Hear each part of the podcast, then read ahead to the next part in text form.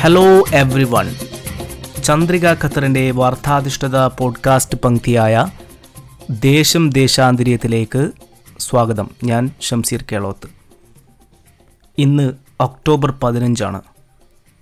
ഈ ദിനത്തിന് രാജ്യത്തിന്റെ ചരിത്രത്തിൽ പ്രത്യേകമൊരിടമുണ്ട്.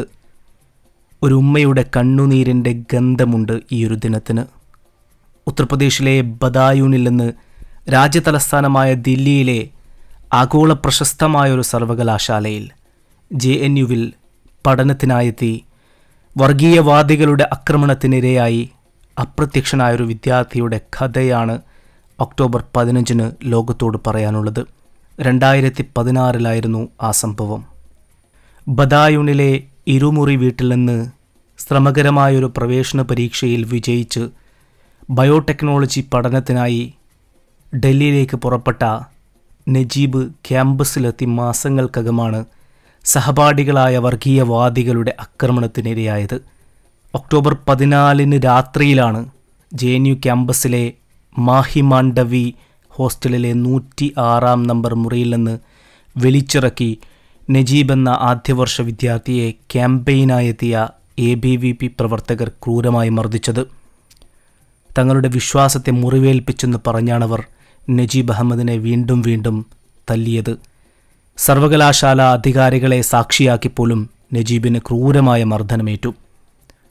ഉമ്മ എന്നെ അവർ തല്ലിയെന്നും എനിക്ക് ഉമ്മായെ കാണണമെന്നും ഡൽഹിയിലെ സഫ്ദർജംഗ് ആശുപത്രിയിൽ നിന്ന് അന്ന് രാത്രി ഫാത്തിമ നഫീസ് എന്ന ഉമ്മയെ വിളിച്ചു കരഞ്ഞ ആ വിദ്യാർത്ഥിയെ തേടി ഉത്തർപ്രദേശിലെ ബദയൂണിൽ നിന്നും മധ്യവയസ്കയായ ആ ഉമ്മ ബസ്സിൽ കയറി ഡൽഹിയിലെത്തുമ്പോഴേക്ക് പിറ്റേന്ന് പതിനൊന്ന് മണിയായിരുന്നു.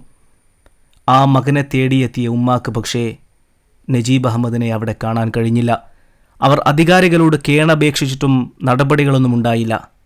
നാല് വർഷങ്ങൾക്ക് മുൻപ് അന്ന് ആ ഉമ്മ ചോദിച്ച ചോദ്യം ഇന്നും അവർ ആവർത്തിച്ചുകൊണ്ടിരിക്കുന്നു. അവരുടെ കണ്ണുനീരിന് മുൻപിൽ പലപ്പോഴും ഞങ്ങളൊക്കെ തകർന്നു പോയിട്ടുണ്ട് സി ബി ഐ കാര്യാലയത്തിലേക്കും പോലീസ് ആസ്ഥാനത്തേക്കുമൊക്കെ ആ മാതാവ് പലവുരു സമരം നയിച്ചു. ലാത്തിച്ചാർജും കയ്യേറ്റം ഏറ്റുവാങ്ങി അവരുടെ മകനെ മാത്രം അവർക്ക് തിരിച്ചു കിട്ടിയില്ല.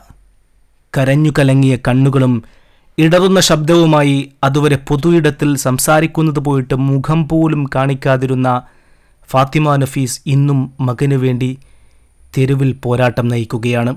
ദേശം ദേശാന്തരീയത്തിന്റെ ഇന്നത്തെ എപ്പിസോഡിൽ നജീബിൻ്റെ ഉമ്മയുടെ പ്രസംഗമാണ് നമ്മൾ കേൾക്കാൻ പോകുന്നത് അവരുടെ പ്രസംഗം ഹിന്ദിയും ഉറുദുവും കലർന്നതാണ് പക്ഷേ അവരുടെ വികാരം ആ ഭാഷ നമുക്കറിയില്ലെങ്കിലും നമ്മളിലേക്ക് ആഴ്ന്നിറങ്ങും നമ്മുടെ ഓരോരുത്തരുടെയും കർണപുടങ്ങളെ ദഹിപ്പിച്ചു കളയാൻ ശേഷിയുള്ള വാക്കുകളാണ് ഇവിടെ നൽകുന്നത് നജീബ് അഹമ്മദിൻ്റെ ഉമ്മാൻ്റെ പ്രസംഗം കേൾക്കാം अस्सलाम वालेकुम मेरी बहनों भाइयों बच्चों نجیب غائب نہیں ہوا۔ نجیب کو غائب کیا گیا ہے۔ نجیب تو اپنے روم میں نماز پڑھ کے، کلام باغ پڑھ کے لیٹا تھا۔ اس کو کھٹکھٹا کے نکالا گیا باہر۔ اور پہلے اس پہ تین لوگوں نے حملہ کیا۔ پھر نو لوگوں نے مارا اس کو۔ تب بھی ان کا دل نہیں بھرا۔ لاتے گھوسے تھپڑ، چپل، جو بھی کچھ ہاتھ آیا، سب طرح سے پیٹا میرے بچے کو۔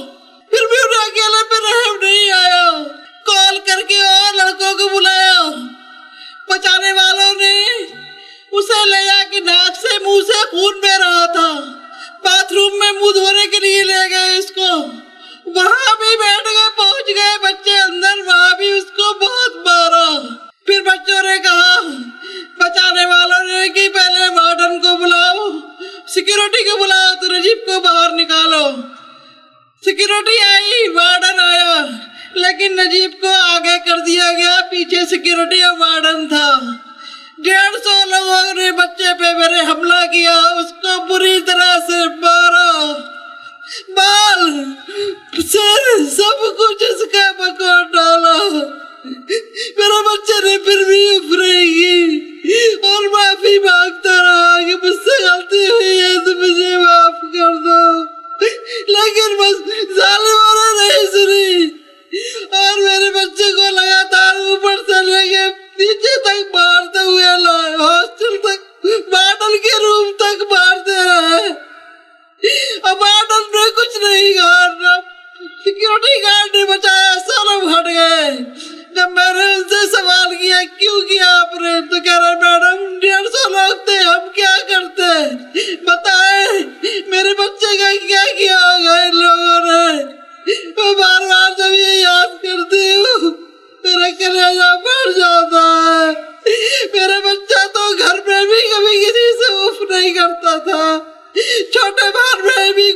رہتے تھے تو ہس کے ٹال دیتا تھا۔ میرا نجیب تو بہت سیدھا ہے۔ پڑھنے کے آٹھ نماز کے سوا اس کا کوئی اور کام نہیں، دوسرا۔ اس کے بعد اس کو اس کے بچے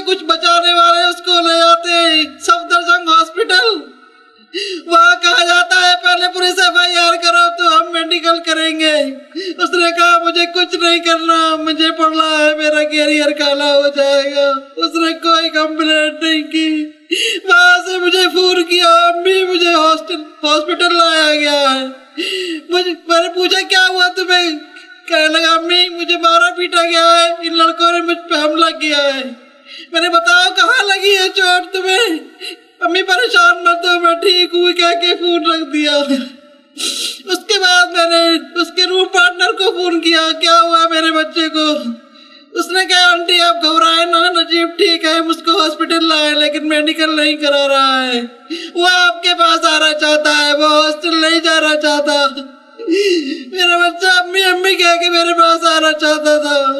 اس کو روکو، سنبھالو، امی آ رہی ہے اس کے پاس۔ راستے بھر میں اس سے کانٹیکٹ بھی رہی، برابر میں اس سے بات کرتی رہی۔ اور جب میں آرند بہار پہنچی بس اڈے پہ تو اس نے مجھ سے کہا، امی، کہاں میں نے کہا میں؟ اور پہنچ گئی ہوں بس اب پہنچنے والی ہوں تمہارے پاس. لیکن جب میں ہاسٹل پہنچی تو ساڑھے بارہ بجے میرا بچہ مجھے نہیں ملا ظالموں نے میرے بچے کو غائب کر دیا۔ اس زخمی حالت میں کہا ہے میرا بچہ؟ میں بار بار دلی پولیس سے یہی پوچھتی ہوں کہا ہے میرا نجیب؟ ساڑھے تین مہینے ہونے کے آئے۔ کسی کے پاس کوئی جواب الٹے سوال مجھ سے کیے جاتے ہیں۔ میرے رشتہ داروں کو پریشان کیا جاتا ہے۔ میرے جاننے والوں کے گھر چھاپے مارے جا رہے ہیں۔ جنہوں نے ظلم کیا وہ کھلے گھوم رہے ہیں۔ ان سے کوئی نہیں پوچھتا تم نے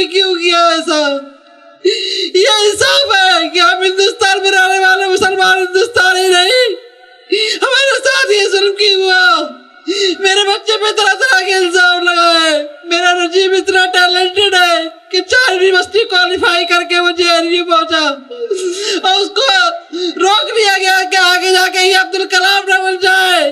اس لیے کہ مسلمان آگے کرسی پہ بیٹھیں گے تو ہماری بنوانی نہیں چلے گی۔ لیکن میرا وعدہ آئے آپ لوگوں سے، آپ لوگ بھی مجھ سے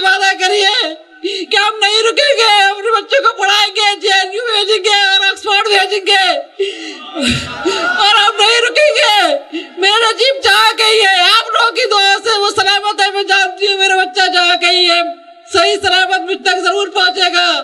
آپ لوگوں کی آواز اللہ کے دربار میں ضرور ایک دن قبول ہوگی۔ وہ بچوں کو میرے واپس کرے گا۔ بس میں اتنا ہی کر پاؤں گی اس سے زیادہ نہیں، اس سے زیادہ نہیں۔